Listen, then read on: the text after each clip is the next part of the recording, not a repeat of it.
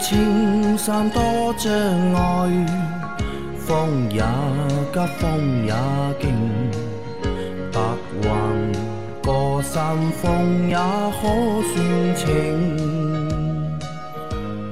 莫说水中多变幻，水也清，水也静。养车修车乐趣多，开车用车没烦恼。大家好，欢迎收听老秦汽修杂谈，我是老秦。大家好，我是老秦的小工杨磊。大家好，我是阿 Q。好，又到了新的一周啊，那二零二一年啊，也只剩下最后两周时间了。那我们的节目啊，也坚持了整一个二零二一年。那我在上两个星期的节目里面，周一的节目都忘记和大家说了，都是在录到周二、周三的时候才想起来，周一的节目要有个话要和大家说。我们现在在做抖音直播嘛，就每个星期一、一、三、五晚上都在抖音会有直播。那周一晚上呢是老秦的在线问答。那大家就是有什么问题啊，在节目里面问的，就觉得回答的我们不够清楚的，那可以趁就是每个星期一的晚上啊，我们八点一般都会在八点开始在抖音会有直播。那老秦每个星期他会坐诊，对吧？回答大家的各种各样的问题，对吧？这个事情和大家说一下。那今天晚上抖音直播啊，就是要来要来捧场啊，给老秦捧场。那我们先来回答上个星期收到的问题。第一个问题是，秦师傅你好，请问。换完防冻液，车子要启动起来，等前面两个风扇转起来才算好吗？修车师傅给我启动怠速快半小时也没有转，我有事就走了，要紧吗？就还防冻液换完之后，是吧？嗯，要不要就是要等到就是两个风扇是吧转起来？呃，按照规定来说，应该要等的。应该要等，嗯，对的，为什么呢？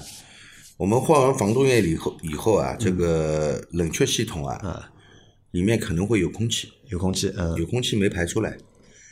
那么当然它一定会排出来啊，你行驶了以后一定会排出来。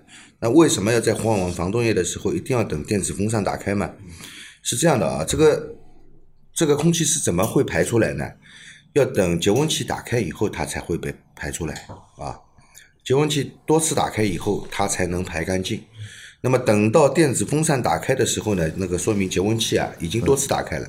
等到电子风扇转的那一刹那，节温器其实是常开的，那么里面的空气就一定会被排出来啊。然后电子风扇开始转，开始散热。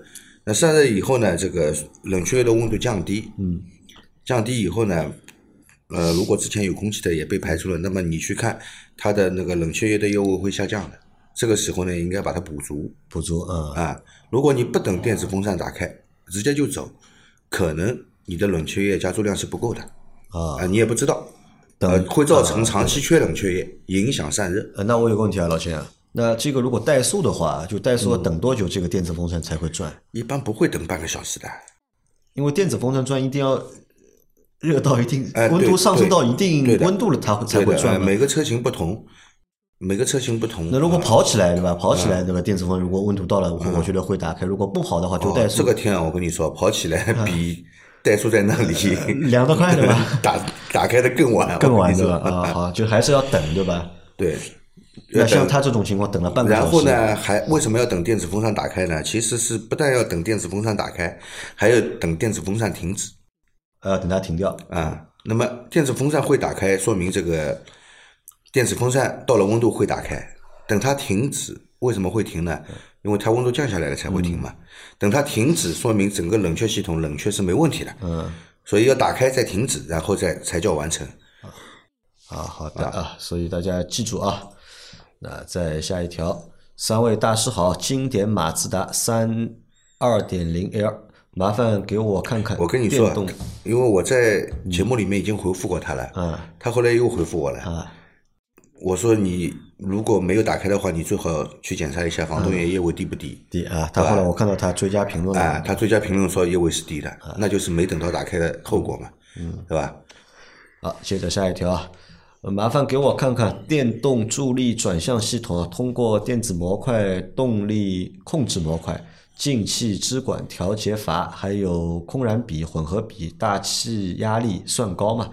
蒸发性排放罐、清洗阀、负载、燃油脉波宽度怠速零点零零二。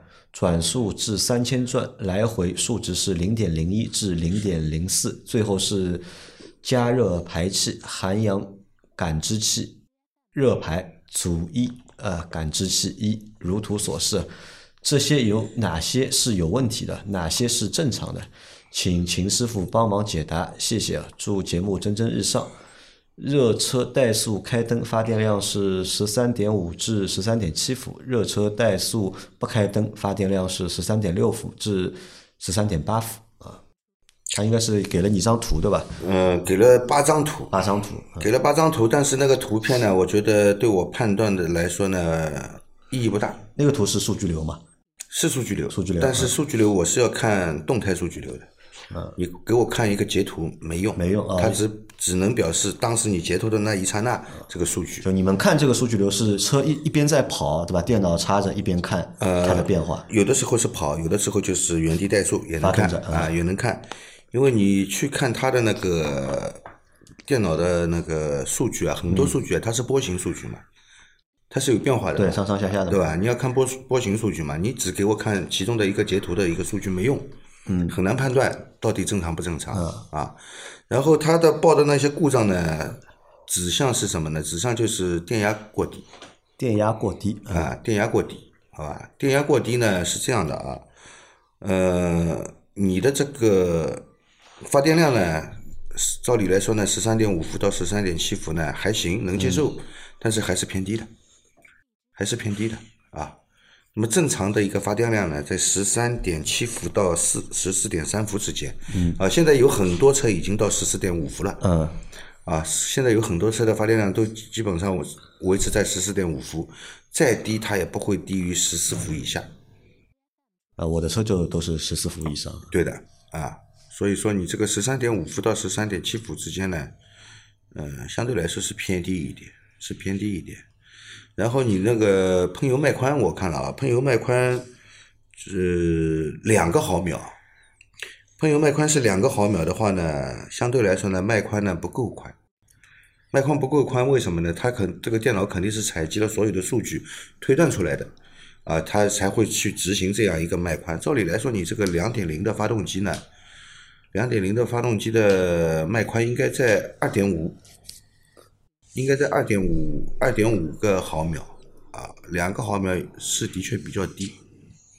那么可能是你那些传感器没办法正常工作，导致你这个喷油脉宽变窄。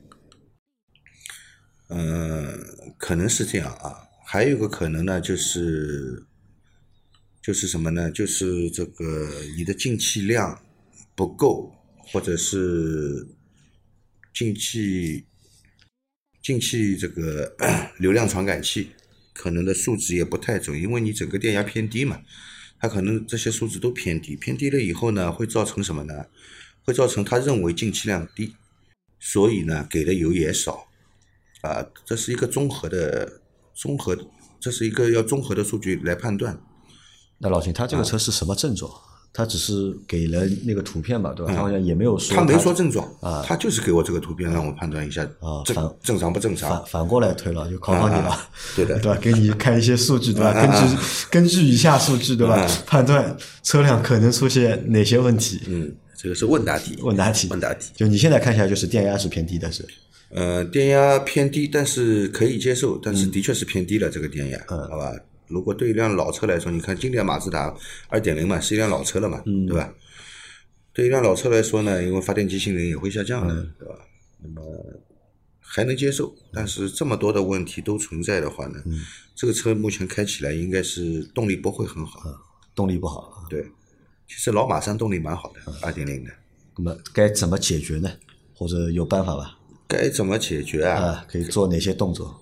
该怎么解决要看了，要看具体，要要看具体这个车，嗯，要看到车，看到车况，嗯，才能有具体的解决方案。光光凭这些照片上的数据，推不出对吧？嗯，怎么解决呢？啊，好，推不出啊，那你你可以再连动态的数据流我都看不到，嗯，对吧？你可以再留个，而且它里面这个氧传感器的数据也没提供，也我不知道缺对吧？嗯，啊，我不知道氧传感器是什么数据，为什么这个喷油脉宽会这么低？好的，那再下一条，请教秦老板，我的车一九年 A 4 L 个运啊，里程一万八千公里，开到速度一百五，轻点刹车就咯噔咯噔的，是 ABS 触发了，为什么轻点就会触发？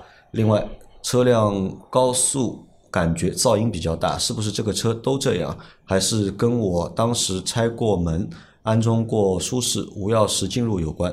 感谢，祝节目红红火火。啊，它有两个问题，对吧？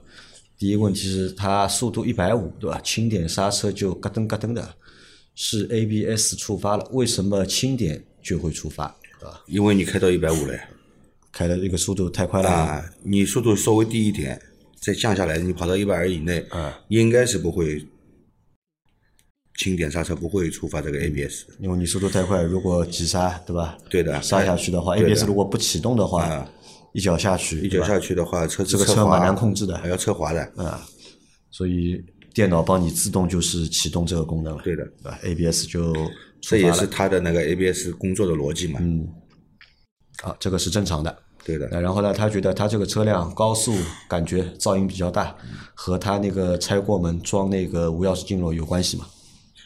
没什么关系。没什么关系。拆个门内饰板嘛，嗯装无钥匙进入嘛，就是拆个门内饰板嘛。嗯，拆个门内饰板就影响隔音了。嗯不可能嘛，还是这点东西再装回去的嘛，嗯对吧？这个你要开一百五，我跟你说，很多车都很吵。啊，对的，一百五啊，好久好久没开过一百五了，已经不知道，已经想不起来，就是车开一百五的时候，呃，是一个怎么样的而感觉且一百五在高速公路上都是超速了，啊？都是超速好吧？这个超速肯定会被处罚的嘛，对吧？因为高速上面一般最高限速就一百二，有的地方是一百、一百一，对吧？你要跑一百五的话，就算是一百二，你超速百分之多少了？超出百分之二十五了，够开罚单了。啊，可以我问你啊，如果像这种情况开得非常快，一百五啊，如果它那个就是风阻系数啊，如果低一点的话，是不是声音会轻一点？和有关嘛？就是风阻系数和这个噪音啊有关的，会有关系。会有关风。阻系数有直接的关关系，因为你要知道，一百公里之后，你马力再大，你克服的更多的就是风阻嘛。你风阻的话，特别是像一些车的，比如像一些 SUV 啊，你跑到那个一百一百四、一百六往上，你再很难上去的原因，也就是在于它风阻太大嘛。特别是那种大的那些 SUV，反光镜 A 柱这边的声音。跟什么呢？跟台风天你每次出去遛个弯这种感觉是一样的，会很吵很吵。还有这个风噪大跟几个有原因啊，一个是跟车辆的外形的流线，这个空气动力学有关系还有跟什么有关系知道吧？和什么和钣金的缝啊、啊缝，粗细对的，绝对有关的。缝越大，风噪越大。对，所以你会看到抖音上面，就是说短视频上上面嘛，有一些哪个国家的车就不说了，反正某一某一些国家的早期竞争过的那么那么一些车啊，它钣金比较粗糙，然后呢，可能说那个保险杠拆装过，但是没没卡对位置，高速上面开到一半，后保险杠没了。啊，飞掉了。对，啊，好的，那你这两个情况都是正常的啊。然后最终最后啊，告诉你啊，就开车开慢点，不要开那么快啊，不太好，不安全也违法。来，再来一条啊，这是一个台湾的听众啊，我来解释在台湾为什么双闪灯有不同的用法。由于在台湾的高速公路上有很多的驾驶都不愿意保持安全距离，所以只要行进中发现前方有突然的减速或塞车，会立即按下双闪灯并刹车减速，为的是为的就是避免后车的追尾。尤其当自己开的车型较大，例如货车、大客车之类的，会挡住后车视线，更要立即按下双闪灯，免得造成重大事故。但也别滥用，免得被后面的驾驶检举。这些检举魔人通常是不会检举机车违规啊，原因不外乎就是检举成案后罚金单价低，能领到的奖金也较少，主要就是内心纠结，心里不平衡啊。哦，原来在我们的宝岛台湾省那个有有有有奖举报的，有奖举报，有的有有奖举报的，而且这个有奖举报还会根据就是罚金的多少，对吧？来给你应该它是有个固定比例的，应该是。他们有一件事情上电视的，知道吧？新闻里面报的，什么事情？同一幢楼的邻居，啊？他老举报自己的邻居嗯。违法停车，啊好像举报了几十次还是上百次，反正那个人他的邻居被罚了很多钱，后来人家知道是他举报的，找他去吵架了，这个事情还上了当地的新闻。那举报了几十次对吧？啊估计把物业费可以大概算出来了。啊，台湾是有这样的对吧？那啊，的确是就是。那这个和我说的没有错啊。那台湾的确是在高速公路上面是会有那个刹车啊，要按双闪。因为他们那里举报很方便，嗯，你只要打开这个手机软件，嗯，你对着它拍照，嗯，时间、地点，它全部同时上传上去，不要你手动啊去设置的，只要咔嚓一张照拍下来上传上去就行了，就可以了，对吧？啊。好的啊，那这个其实我觉得也不是好事情。你看他这个打双闪，其实并不是为了提醒 后面，只是因为他们不保持一个安全车距，所以要去打这个双闪。啊，这个不算一个文明的行为啊！我本来还以为这个是因为他们的这个安全意识啊特别好，对吧？就是刹刹车之前，对吧？要先提醒一下后面我要刹车。原来不是，因为大家距离都离着比较近，没有保持一个安全距离。啊，再往下走。呃，三位大师好，我有两个买保险的问题啊。第一个是车上乘客和司机受伤了，交强险里有赔吗？一个是除车损险和三责以外，为什么呃还有什么险值得购买？交强险赔不赔人伤？车上司机、乘客受伤了，啊？交强险赔人伤的，交强赔对方的人伤，只赔对方。你自己车子里面的人受伤不赔的。啊，自己车是不赔的。交强险有点像什么？有点像三责险，只赔对方不赔自己。的，啊，是只赔对方不赔自己，是吧？车损也不赔自己，车损也不赔啊，自己。只是赔对方的。赔啊，你全责的话，就由你的交强险来赔对方两千块以内交强险赔吧，啊。这是物损。然后人伤呢，就是最高现在是赔多少啊？好像上市上了上了上了几万块钱吧，上了大概十九万不知道十八万，之前啊是十一万二十啊，好像是。二十啊，差不多二十万。最最20最啊最早的时候就十来万嘛，对吧？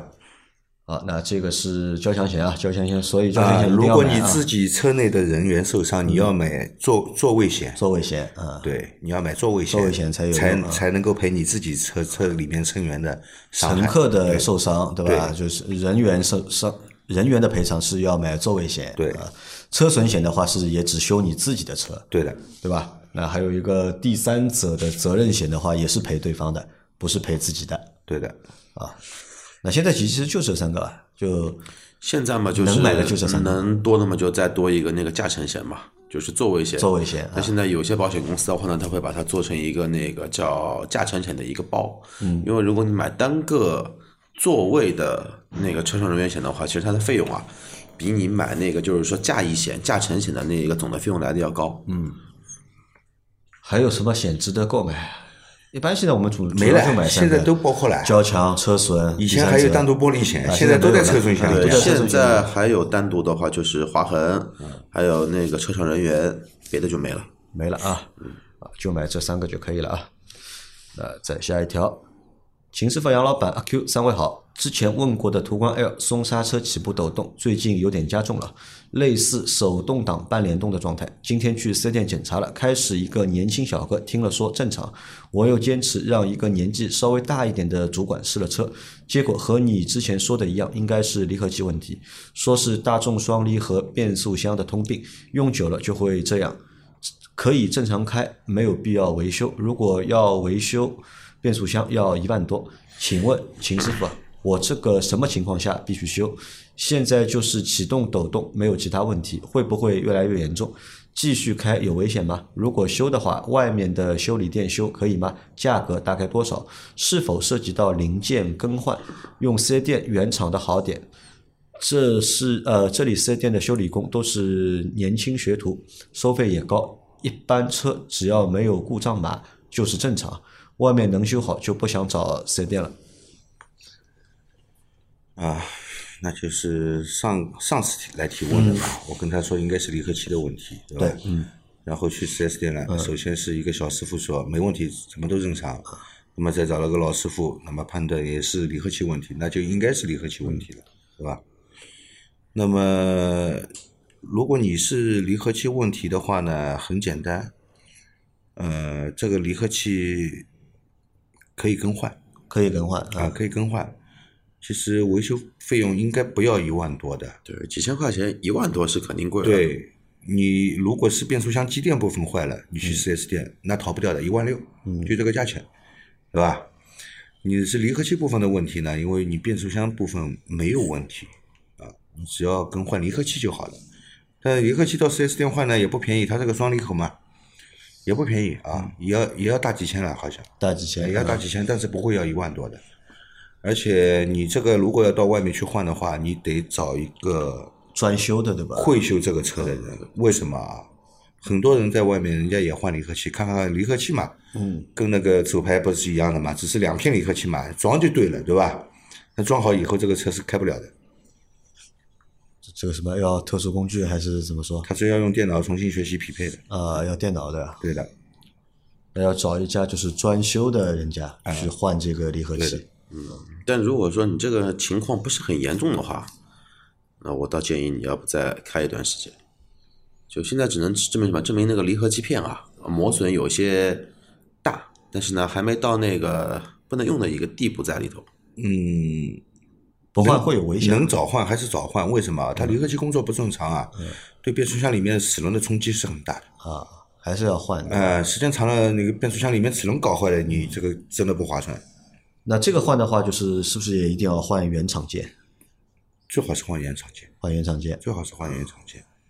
好的再下一条，三位老师好，请教一个头痛的问题啊。沃尔沃二零一五款 V 四零是一点六 T 发动机，最近几次开，特别是低速时，方向盘感觉到抖得厉害，后排乘客噪音更大，嗡嗡的，是需要保养了吗？九千多公里啊，极护零 W 三零还是机脚老化的问题？麻烦三位老师了，祝节目越来越好。低速方向盘抖动，对吧？后排噪音大，是怎么回事？可以分析一下。呃，老福克斯同款 1.6T 的发动机，如果现款福克斯用的也是这个 1.6T 的四缸发动机啊，这个福克斯不至于死到现在这个样子。那明年听说还要用长安的蓝鲸发动机，要死了，真的是。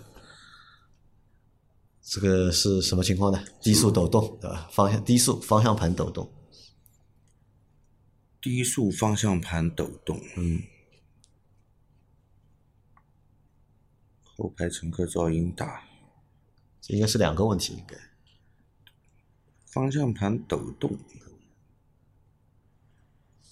方向盘抖动怎么怎么说呢？方向盘抖动的话，要么轮胎动平衡有问题，然后你说后排后排的这个噪音大，对吧？后排的噪音大，嗡嗡的响，倒是像轴承问题轴承，嗯，啊。但是轴承也不会引起方向盘抖动的。啊，这是两，我觉得这是两个问题轴承要引起方向盘抖动，这个轴承要坏到什么程度啊？对吧？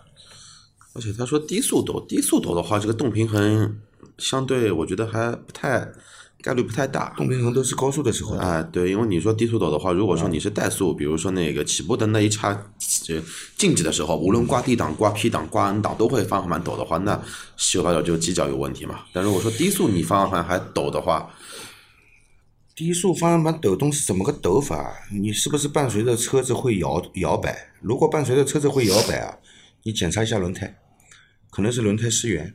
轮胎失哎，圆，轮胎失圆就是这样，低速的时候一摇一摇的，对吧？你索性速度上来了以后呢，哎，它摇的反而没那么厉害，抖的没那么厉害，那它这个方向盘低速抖动应该和方向机是没有关系的，应该没关系，没有关系，应该没关系。会和悬挂会或轮胎会有些关系。嗯对，悬挂的话，你要说低速都抖的话，高速抖得更厉害了啊，对吧？检查一下轮胎吧，我觉得还是先检查一下轮胎检查一。下轮胎，然后你说那个嗡嗡的声音，检查一下那个轴承轮轮胎的轴承，对吧？